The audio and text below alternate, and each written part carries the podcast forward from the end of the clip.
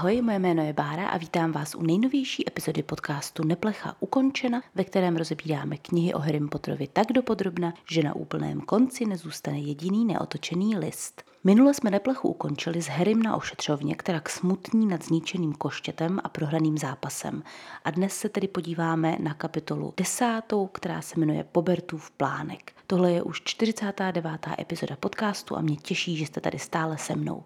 Já mám takové tušení, že právě v téhle té epizodě poprvé uslyšíte slova neplecha a ukončena i v jiném kontextu než na konci podcastu. Harry musí opět strávit na ošetřovně celý víkend, kvůli teda asi otřesu mozku z té předchozí kapitoly, respektive my teda nevíme, co se mu vlastně stalo, jaká je jeho diagnóza, jenom víme, že teda spadl z koštěte.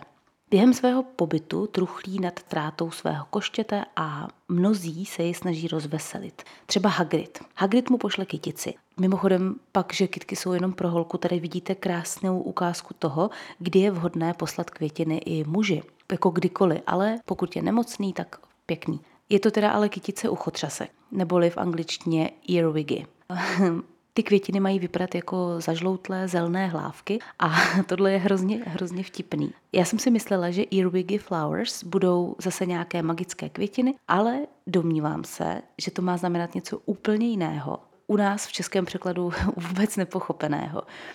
Protože žádnou kouzelnickou ani naši květinu jménem Earwiggy jsem nenašla. Tím kouzelnickou myslím, že v žádných zdrojích k Harry Potterovi není tady ta květina uvedena jako nějaký speciální druh rostliny, protože Earwiggy není druh rostliny, to je příslovce, které znamená plné škvorů. Škvorové někdo je zná jako ušáky nebo štipky, uchavce, ucholáře, klešťáky nebo ucháky, záleží na regionu, ve kterém posloucháte. Já se budu držet asi škvorů nebo ušáků, tak jak je znám já. Tudíž tady tahle kytička, kterou Hagrid přinesl, nebyla žádná uchotřeska, byla to jednoduše nějaká zažloutlá zelená kytka plná škvorů.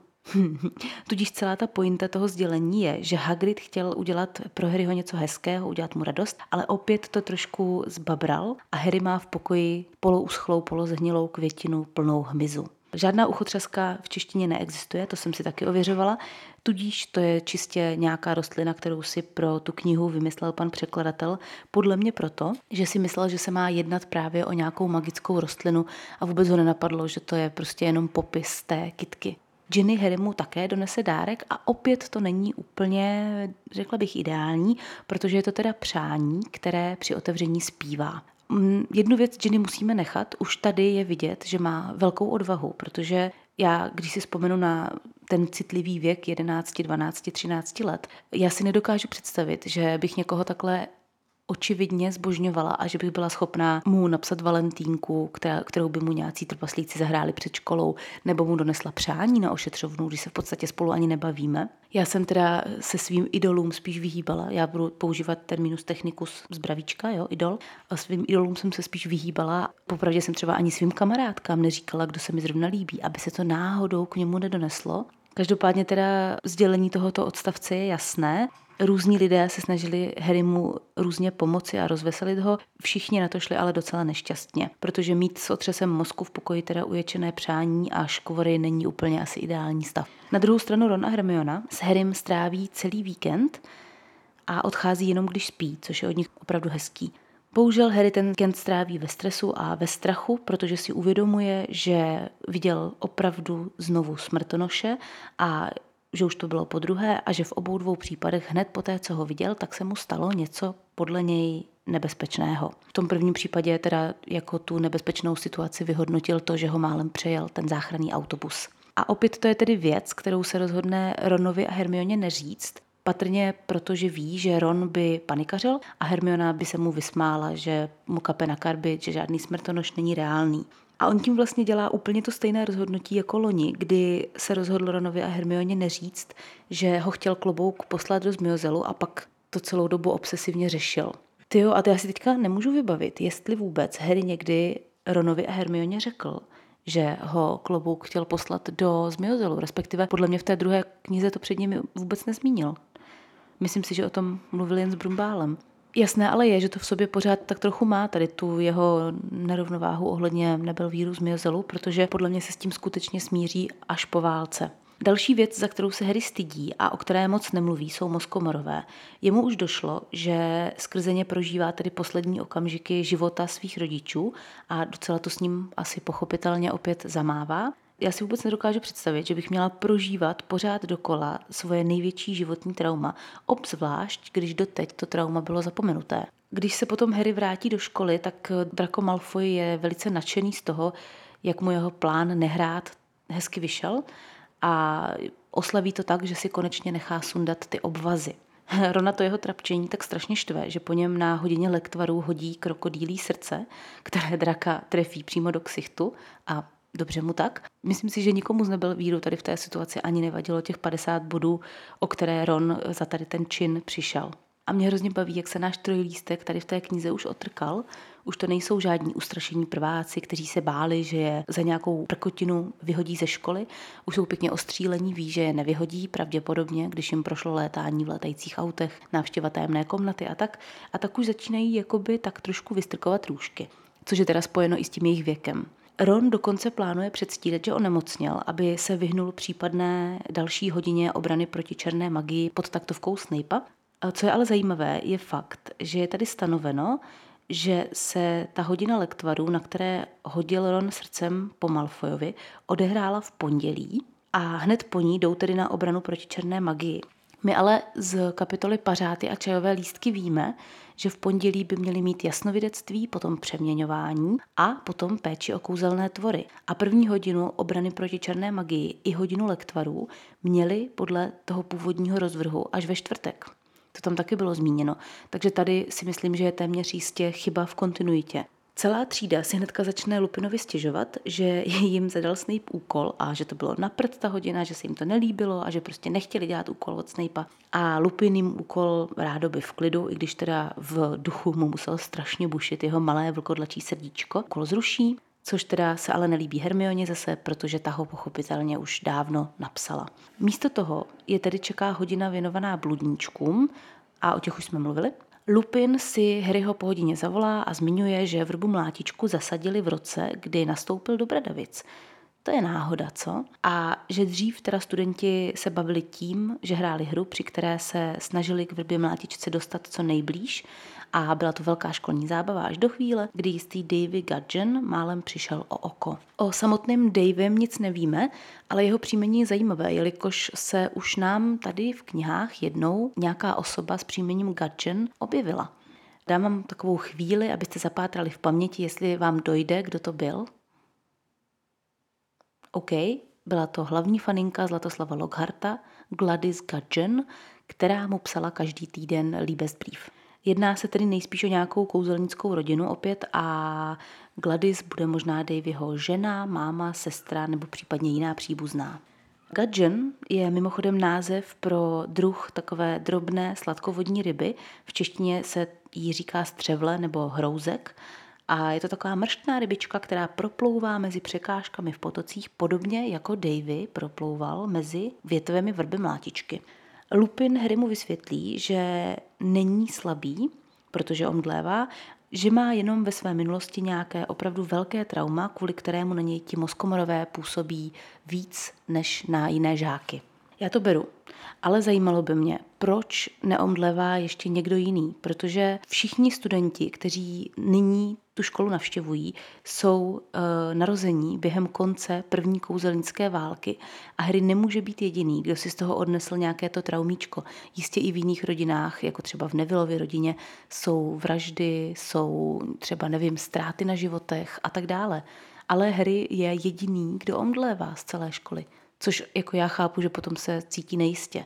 Je teda pravda, že třeba s Nevillem ti moskomorové zamávali víc než s běžnými studenty, stejně jako s Ginny, která taky má teda trošku asi nějaký problém po tom předchozím roce, ale pořád je to trošku takové zvláštní. Taky je tady zajímavá hláška od Lupina, že když je někdo moskomorem vysáván moc dlouho, tak se z něj stane něco podobného moskomorovi, což by teda podporovalo tu teorii, že se moskomor možná množí právě vysátím duše z nějaké jiné osoby, která se tak sama stane moskomorem. A tudíž by všichni moskomoři vlastně byli bývalí nějací lidé, chudáci. Zároveň ale víme, že tak jednoduché to nejspíš není, protože Barty Skirk junior byl pomuckán jedním takovým moskomorem a nevypadá to, že by tím získal potřebu se zahalovat do otrhaných hábitů a líbat další lidi. Tak kdo ví, jak to je. Harry přiznává, že když teda je pod vlivem moskomora, takže slyší vraždu Lily a Lupin ho chce v tenhle moment instinktivně obejmout. Pak mu ale dojde, že je to nevhodné, protože z Harryho pohledu se skoro neznají a tak se stáhne. A pro mě tohle vždycky byla hrozně smutná scéna a důvod, proč mám Lupina z Pobertů nejradši. Respektive těch důvodů mám mnohem víc, ale tohle je jeden z nich.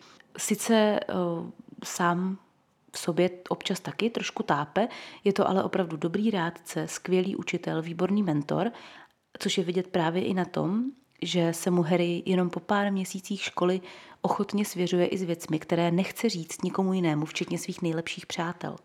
Harry zmíní Siriuse a Harry Musovi doslova vypadne aktovka z rukou, k čemuž jsem si opět nakreslila jenom takové malé srdíčko.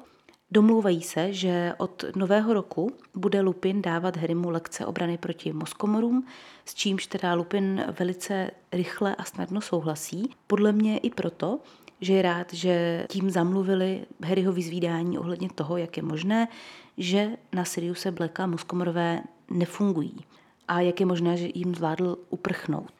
Pak teda zjistíme, že Mrzimor prohraje první zápas s Havraspárem, tudíž Harryho tým má šanci opět se vrátit do hry, což je teda Harry skutečně rád. A ještě radši je kvůli tomu, že se blíží Vánoce a začíná být taková ta pěkná sváteční atmosféra. Profesor Karatiknot svoji učebnu vyzdobí světýlky, v nich jsou skutečné malé víly. Moje první myšlenka byla, že jsou ty víly jistě velmi rády, že svůj čas tráví blikotáním v učebně zaklínadel. Nutno ale dodat, že ve světě Harryho Pottera jsou v českém překladu dva typy víl. Tady tyhle ty malé, kterým se v angličtině říká fairies, a ty velké, se kterými je zpřízněna teda flare, a těm se říká v angličtině výlas. Tyhle ty víly jsou něco jako víla zvonilka z Petra Pana. Mají křídla, stejně jako hmyz a takovou jakousi inteligenci. Žijí v lesích a jsou velmi marnivé, proto jim ani nevadí být kouzelníky používány jako výzdoba, mají totiž rády, když se na ně někdo kouká.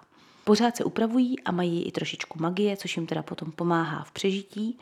Neumí tedy mluvit lidskou řečí, vyjadřují takový bzukot, díky kterému se dorozumívají mezi sebou navzájem. Jejich křídla se používají do lektvarů, což teda zní dost hnusně a tyransky, nicméně oni ty křídla umí zhodit, aniž by se jim něco stalo, jenom je to naštve, když jim ty křídla vezmete, protože eh, se sami sobě bez křídel zkrátka nelíbí. Kladou zhruba 50 vajíček najednou na spodní stranu listů, z nich se teda vlívnou takové barevné larvy, které se během 6 až 10 dní zavinou v kokony. V těch kokonech nějakou dobu žijí a potom dospělé víly se vynoří po dalším zhruba měsíci. U mudlů mají podle čarodějů víly až příliš dobrou pověst, protože jsou ve skutečnosti opravdu takový malý Lockhartové. Co bych dodala, tak eh, tady tyhle ty dekorativní minivíly se v Harry Potterovi patrně objevují hlavně díky hře se slovy. Protože v angličtině se veškerému vánočnímu osvětlení říká takzvaně fairy lights, neboli vílí světélka. Takže J.K. Rowling pro tuhle tu bradavickou výzdobu vymyslela skutečná vílí světélka, což právě zase britskému dítěti je vtip na první pohled patrný, ale u nás podle mě docela uh, se ztratil v překladu. Respektive ne v překladu, ale prostě v tradicích a kultuře. Ron a Hermiona se rozhodnou letos zůstat v Bradavicích a už v podstatě ani se netají s tím, že to dělají kvůli Harrymu. Před Vánoci ještě žáky čeká další návštěva prasinek, což je velmi potěší, protože si tam plánují teda nakoupit dárky, čímž se mi potvrzuje, že marketingová strategie prasinek skásnout studenty o kapesné stále funguje. Hermiona zmiňuje, že by chtěla rodičům koupit zubočistící vlákno pastilky neboli Tooth Flossing String Mints. V podstatě ten název obsahuje jejich podstatu. Jsou to mentolové pastilky, které když cucáte, tak vám vyčistí zuby, včetně veškerých mezizubních prostor a já chci šest balení teď hned. Myslím, že tohle by ocenil snad každý. Jako, to je výborná věc. Harry se teda směřuje s tím, že zase bude sám a tentokrát si rovnou od Vuda půjčuje knihu v uvozovkách Jaké koště. A v uvozovkách je to slovo kniha proto, že Jaké koště je, jak už víme, z epizody o časopisech časopis, ne kniha. To pan překladatel v tuhle tu chvíli ještě nemohl tušit, neboť v originále je jenom napsáno, že si půjčil od Olivera Wooda jaké koště a není specifikováno, jestli se jedná o časopis nebo o knihu. Tudíž u nás je to uvedeno jako kniha tady v té části, ale je to časopis. Ale podotkla bych, že o pár kapitol později se tady ten časopis objeví znovu, v českém překladu už jako časopis. Tady ve třetím díle je jednou jako kniha a jednou jako časopis, takže tam by to možná chtělo upravit. Harry na trénincích létá na starém meteoru, neboli na koštěti, které se v angličtině jmenuje Shooting Star. Zrovna teď, nedávno, jsem dotočila epizody pro Hero Hero, které jsou věnovány fanfrpálu a tam i tohle to koště teda zmiňuju. Tady vypíchnu to nejpodstatnější, tedy to, že jeho název je opět hra se slovy, docela vtipná. Bylo to totiž nejlevnější závodní koště, které bylo vyráběné od roku 1955. Jeho popularita masově vystřelila díky jeho výkonu. Jenomže Potom se ukázalo, že s věkem se stává pomalejším a pomalejším a čím dál méně spolehlivým, což teda vedlo ke krachu prodejů a postupně i ke krachu té společnosti, která ho vyráběla. Shooting Star je potom v doslovném překladu padající hvězda, takže haha, byla to hvězda, stoupala strmě nahoru a potom se zjistilo, že je vlastně to koště na nic, takže ta hvězda začala padat. Jo, vtípek. Tahle historka nám mimo jiné i pěkně ilustruje, že Harry teda létá opravdu na špatném starém koštěti, Ráno v sobotu po odchodu žáků do prasinek eh, Harryho ale odchytnou Fred s Georgem a rozhodnou se, že budou jeho předčasní Ježíškové. Harry si odůvodněně myslí, že si s něj dělají srandu, oni mu ale velmi rychle vysvětlí, že se v prvním ročníku dostali do potyčky s Filčem a tady mimochodem poprvé je zmíněna bomba hnojůvka a v jeho kanceláři si všimli skříně, na které byl nápis Zabavené a obzvlášť nebezpečné předměty. jako, já nevím, není Filč trošku marný v tomhle? Tohle z toho by si na skříň nenapsal ani blázen. To je jako napsat si na platební kartu PIN. Já být školníkem ve škole Čara Kouzel, tak si na takovouhle skříň napíšu tak maximálně kancelářské potřeby nebo kalkulačky. Prostě zkrátka něco, do čeho mi studenti nikdy nepolezou. A ne, tady jsou ty nebezpečné věci, pojďte se podívat. Každopádně Fred s Georgem si z celé té kartotéky plné potenciálu vytáhli a vzali zrovna tuhle tu starou mapu, která v jejich očích ve chvíli, kdy ji z toho eh, šuplíku tahali, byla prostě kus pergamenu, o kterém ani nevěděli, k čemu je a jestli je vůbec na něco dobrá. A já mám od jak živa téhle z té scéně dvě otázky, na které teda zatím neznám odpověď. První otázka je, jak se ten plánek dostal k Filčovi a druhá otázka je, jak Filč vyhodnotil, že se jedná o něco nebezpečného. Vždyť on neví, jak ten plánek funguje a k čemu slouží. V jeho očích je to prostě jenom kus starého papíru. No a poslední moje otázka je, jak potom Fred s Georgem přišli na to, že se ten plánek aktivuje pomocí jedné konkrétní věty a dali tu větu ještě i dokupy. K tomuhle mám ale i teorii, protože podle mě je v plánku zabudované nějaké pobertovské našeptávání, nějaká inteligence, která si ověří, co kdo s tím plánkem zamýšlí a pokud vyhodnotí, že teda plánují skutečnou nějakou neplechu, tak jim odhalí, jak jej používat.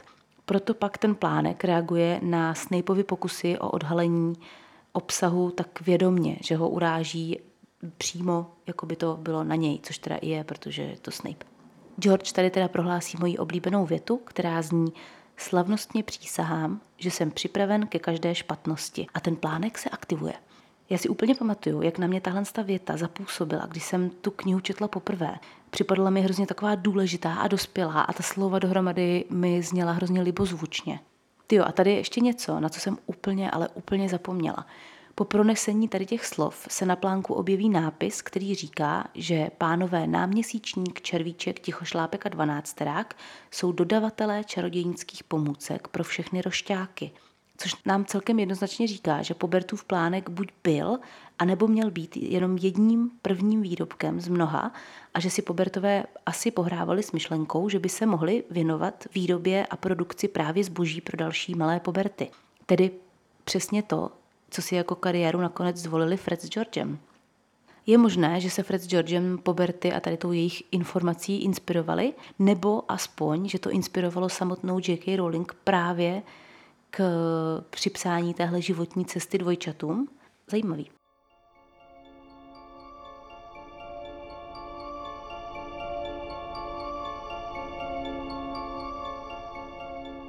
Na Pobertově plánku se tedy ukazují v podstatě všechny prostory hradu. V podstatě říkám proto, že se tam teda, jak víme, potom některé neobjevují. Třeba komnata nejvyšší potřeby se na plánku neobjevila nikdy, protože oni Pobertové nevěděli. A co je možná ještě užitečnější, a teda docela past pro J.K. Rowling později, ten plánek ukazuje, kde, kdo a kdy je. Harry si okamžitě všimne na plánku několika chodeb, v nichž nikdy nebyl, což zní, jako by měl jinak eh, ten hrad prolezlý od sklepení až po astronomickou věž. Přitom před pár týdny se úspěšně ztratil cestou na hodinu jasnovidectví. Ale tak dobře, zkrátka vidí sedm tajných chodeb do prasinek. O čtyřech z nich Filč ví, jedna je propadlá, jedna je pod vrbou mlátičkou, takže teda nepoužitelná, což je teda ale divné umístění chodby, co? Přímo pod vrbu mlátičku. A naštěstí jedna ta chodba je stále funkční a vede příhodně zrovna do sklepa pod cukrárnou. Splněný sen. Všimněte si opět magického čísla 7, které je tady přištěno těm chodbám z hradu. A nejvtipnější ale je, že do té tajné chodby se leze hrbem na soše staré čarodějnice. A ta stará čarodějnice se jmenuje Gunhilda z Goosemore a je to léčitelka, které se podařilo nalézt lék na dračí spalničky. Ona žila v 16. až 17. století. Byla to velmi nadaná, ale hlavně velmi tvrdě pracující léčitelka, jejíž nejslavnějším počinem byl teda nakonec lektvar, ne kouzlo, který vynalezla proti teda tady té hrozné nemoci. Její léčba tu nemoc dokázala zastavit, nebyla ale nikdy stoprocentní. Občas se stále stává, že na dračí spalničky někdo umře. Bohužel úplný lék ještě pořád neexistuje. Díky tady tomu svému činu se teda dostala na kartičku v čokoládových žabkách a byla jí vyrobena socha která teda dnes stojí v chodbě ve třetím patře v Bradavicích. No a Fred s Georgem ještě Harryho instruují, že ten plánek se maže dvěma slovy, které nemohu nezmínit. Neplecha ukončena. Popravdě ale všechna čest, že Fred s Georgem Harry mu ten plánek dali, protože oni tady sice tvrdí, že už pro něj nemají využití, protože znají všechny chodby. My všichni ale víme, že hlavní gro toho plánku je to, že člověk vidí, kdo kde je ve skutečnosti Harry nepotřebuje až tak znát ty chodby. Tohle je jediný moment, kdy to využije, protože mu vlastně Fred s Georgem ukážou, jak se dostane ven ze školy, ale to, že tam vidí, kde se kdo pohybuje, to je to základní. Takže Fred s Georgem klidně mohli říct Harrymu, hele, tady když vlezeš do té sochy, tak se dostaneš do prasinek. A vůbec mu nemuseli ten plánek dávat. Harry to používá téměř 100% času právě ke stolkování. Já si nepamatuju, že by někdy použil opravdu ten plánek jako mapu, krom tady té první části, kdy potřebuje zjistit, kde jsou ty tajné chodby. Harry je z toho plánku tak nadšen a z možnosti dostat se do prašinek, že ani nejde zpátky do věže pro neviditelný plášť. Hned bez rozmyslu jde proskoumat tu tajnou chodbu. A tady je další velmi, velmi zajímavá věc, protože ten plánek Harry mu ukazuje jeho vlastní zmenšeninu, jak klepe na tu sochu. Zdá se tedy, že na tom článku člověk nevidí jenom třeba tečku nebo nohy jako ve filmu, ale jakousi malinkatou postavičku a tudíž i lehce tuší, co ta postava v tu danou chvíli dělá. Což teda podporuje moji teorii, že plánek Freda a George navedl k tomu, jak jej aktivovat, protože tady teda Harry mu ten plánek aktivně ukazuje, jak vlézt babě na hrb, doslova. A dělá to teda pomocí zaklínadla Discendium. A tohle zaklínadlo je určené čistě pro otevírání tajných chodeb. A zdá se, že ji možná tedy vymysleli skutečně přímo povertové. A je to teda z latinského distendere, neboli roztáhnout. Takovou vtipnou zajímavostí je, že o tohle kouzlo se pokoušelo trio i v první části sedmého filmu, kdy se s ním snažili otevřít ten vitál v podobě medailonku, protože asi doufali, že teda otevírá i jiné tajné věci, než jenom chodby. Hry jako obvykle skočí do té chodby po hlavě a zase někam sjede po skluzavce a já mám čím dál větší pocit, že Bradavice jsou ve skutečnosti trochu takový Luna Park, protože v Bradavicích každá tajná chodba je skluzavka.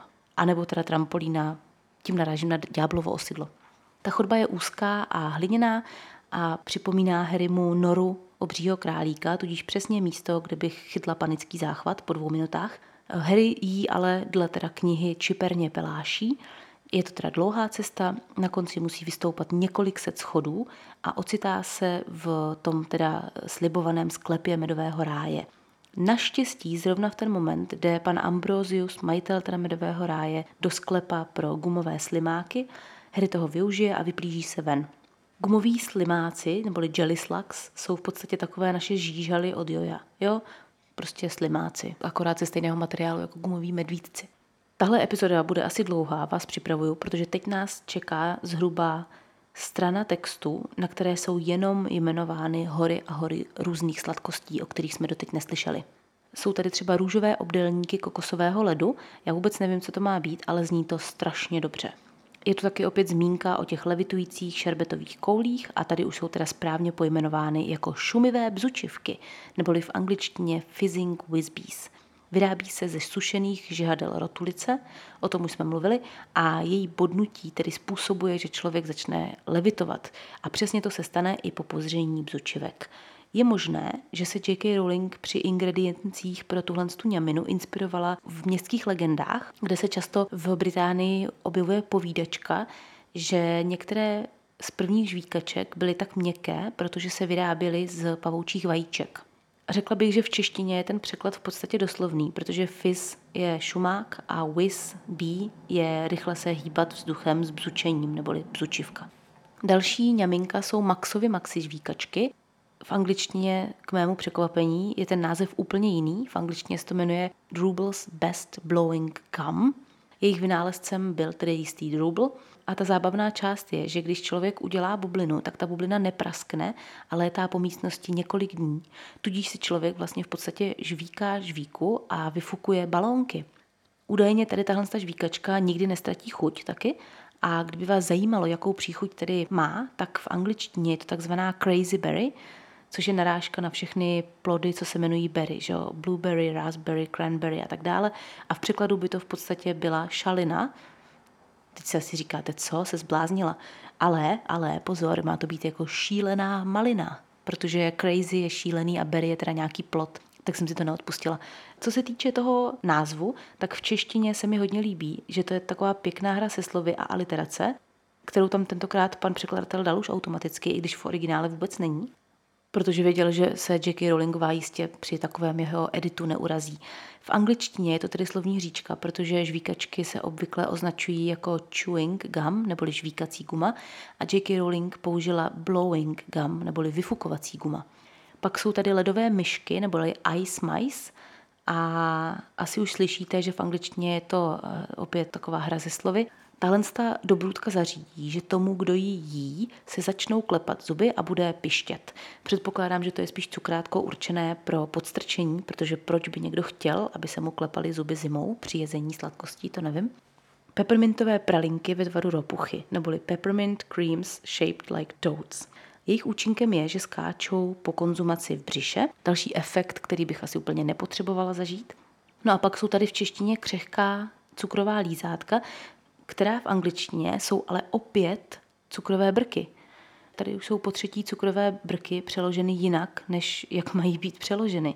Buď je teda pan překladatel nepřekládá vůbec, udělá z nich lízátka, anebo jako párátka. Ron a Hermiona stojí u cedule neobvyklé chutě a okukují takzvaná krvavá lízátka, neboli blood flavored lollipops.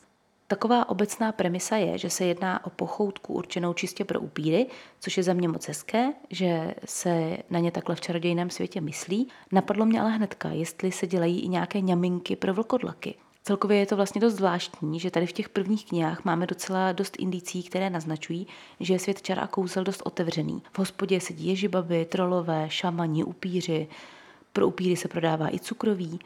Ale zároveň se potom dozvídáme, že se na vlkodlaky kouká úplně zpátečnicky, že nemají žádná práva, v podstatě jsou i nezaměstnatelní, což se podle mě trošku možná vylučuje místy.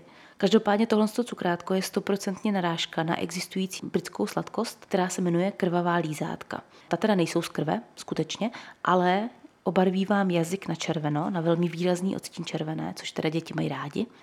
Dále tam teda v těch neobvyklých chutích nabízejí drcené šváby neboli cockroach clusters. To je opět taková ňamínka, která má vypadat jako buráky, ale jsou to teda opravdu šváby. Další věc, kterou bych asi úplně dvakrát nemusela, clusters je teda ale typ britského cukroví, něco jako naše marokánka. Je to v podstatě nějaká sušenka, na ní je tekutější náplň, většinou třeba z oříšků a karamelek a celé to je zalité v čokoládě. Tudíž věřím tomu, že kdyby to někdo nevěděl a takovouhle věc snědl, tak to, že to je šváb, vůbec nepozná. Hermiona a Ron jsou úplně v háji z toho, že se tam Harry jen tak z ničeho nic zjevil a hned se pohádají o tom, jestli plánek odevzat teda McGonagallové, anebo ne. Já jsem teda od jak živa podobný šprt jako Hermiona, ale v tomhle případě jsem na straně kluků, protože takovýhle plánek bych v životě učitelům neodevzdala nikdy, neexistuje. Nakonec se teda ale nějak domluví, že když už tam Harry je, tak hold prostě ho provedou po vesnici.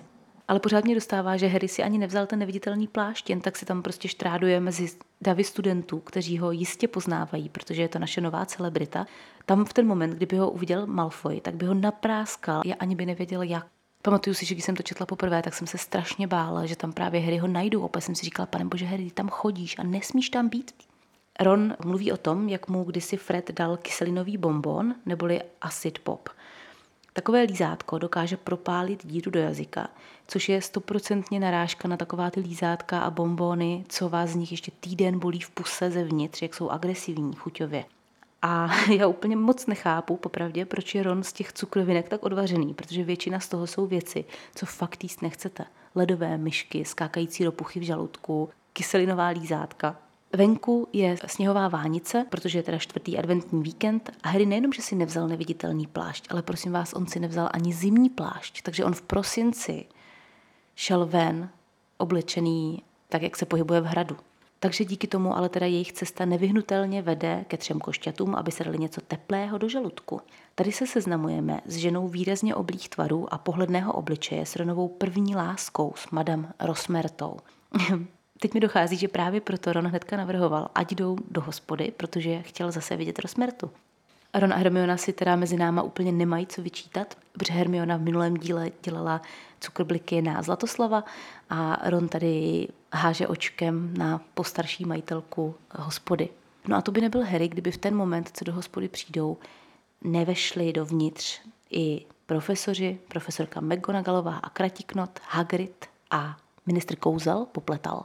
Tyjo, teď mě napadá, že to je vlastně docela zvláštní společnost. Zrovna popletal mezi tady tuhle tu skupinku úplně nesedí. Minimálně s Hagridem se spolu moc nemusí, protože zhruba před rokem ho popletal neprávem poslal do Askabanu.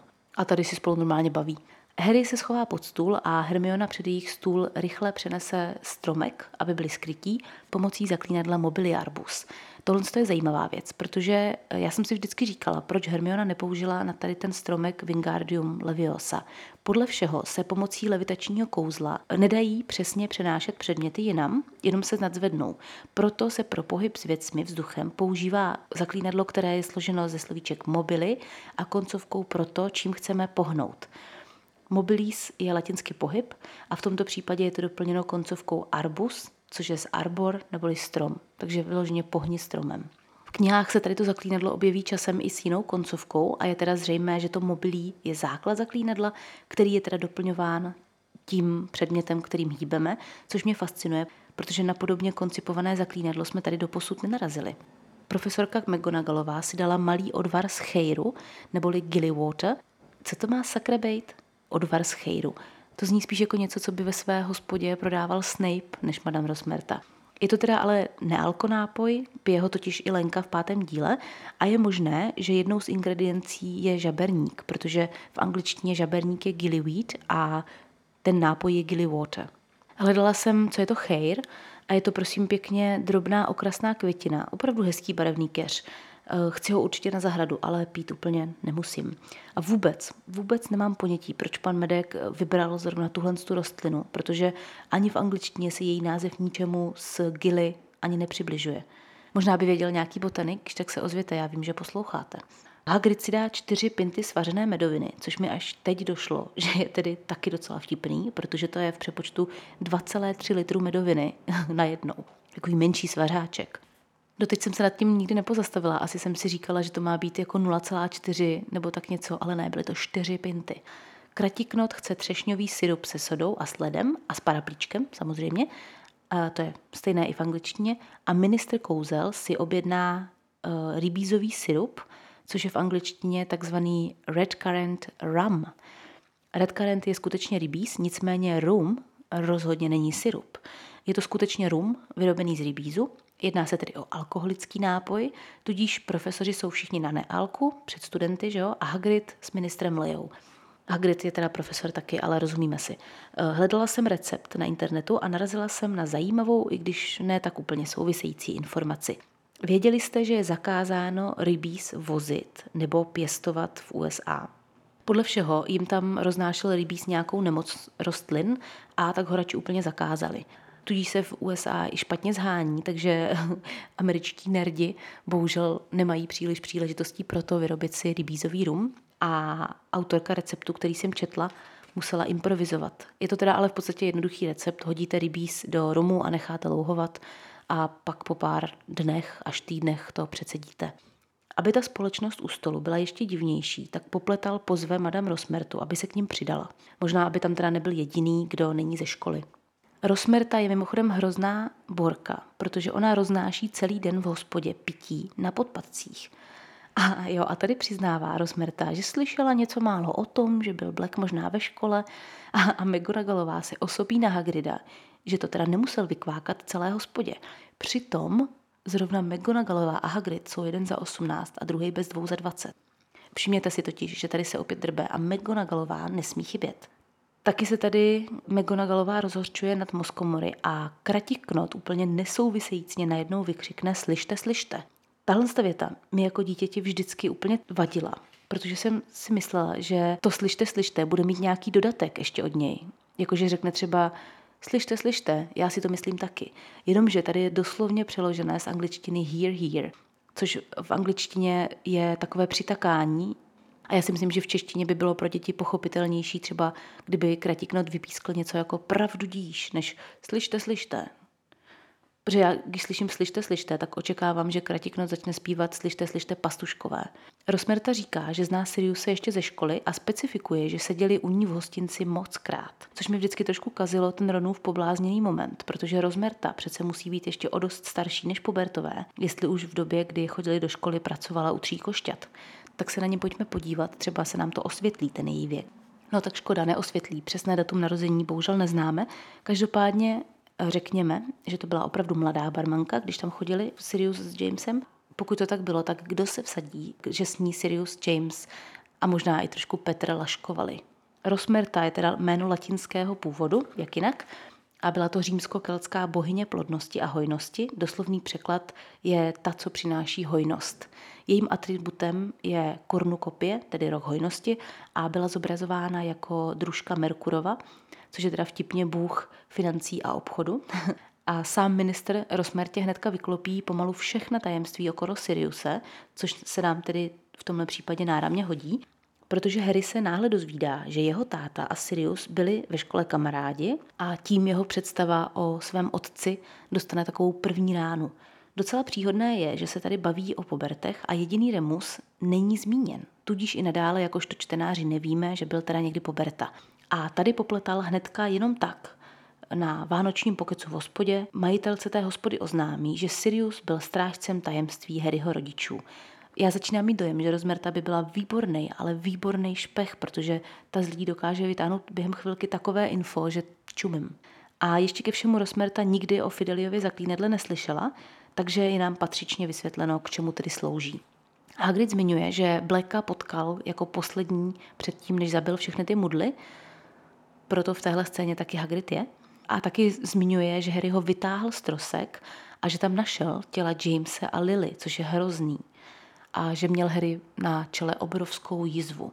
A mě by zajímalo, jestli Harry mu tu jizvu Hagrid musel nějak ošetřit. To je jizva, kterou má Harry až do dospělosti, takže v době, kdy ji měl čerstvou, tak musela být dost hluboká, což u ročního dítěte podle mě není úplně sranda, kor na obličeji, který hodně krvácí. A já jsem tak jako přemýšlela, jak by Hagrid mohl Harrymu takovou jizvu v těch 24 hodinách, které ho měl u sebe, než ho dovezl do Zobí ulice, ošetřit. A já se vsadím, že mu Hagrid na tu jizvu pleskl dračí steak. Stejný, který používal pro sebe potom v pátém díle. Hagrid si myslí, že kdyby Siriovi Harryho tehdy dal, tak by ho býval zhodil z té své motorky někde cestou k moři. A já jsem si úplně představila Siria, jak se ďábelsky směje a háže Harryho se snahou trefit hodiny na věži nějakého města. To bylo hodně černý. Přichází řada na ministra, aby zmínil všechny informace, které tomu tématu má on.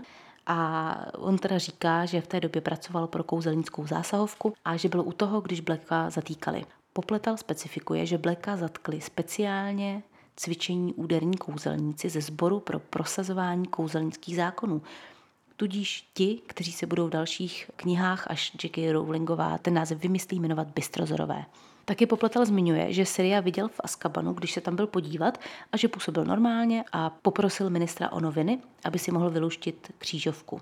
Tohle je opravdu pěkně zaobalená důležitá informace, protože z těch novin Sirius vyčetl, že prašivka bude v Bradavicích a rozhodl se téct. Popletal říká, že nechce ani pomyslet na to, jak rychle by se Voldemort vrátil k moci, kdyby se k němu vrátil jeho oddaný služebník, což je úplně, z toho mě jde úplně mráz po zádech, protože to se přesně stane, akorát, že tím služebníkem teda není Sirius, ale Petr. A poslední takovou zmínkou je, že popletali v prasinkách, protože potřebuje mluvit s ředitelem, což teda vysvětluje, proč se sešla takováhle skupina, i když ten Hagrid je tam furt zvláštní. A epizoda končí Harryho absolutním šokem a nevěřícným údivem nad tím, co to vlastně zrovna teď slyšel. Na Hero Hero tento týden přistane epizoda věnovaná fanfrpálu v průběhu věku, bude to už druhá epizoda a probereme si v ní třeba, jak vznikla Zlatonka, nebo jaké jiné kouzelnické hry a sporty existují, které se dělají taky na košťatech. Tak se mějte krásně. Neplecha ukončena.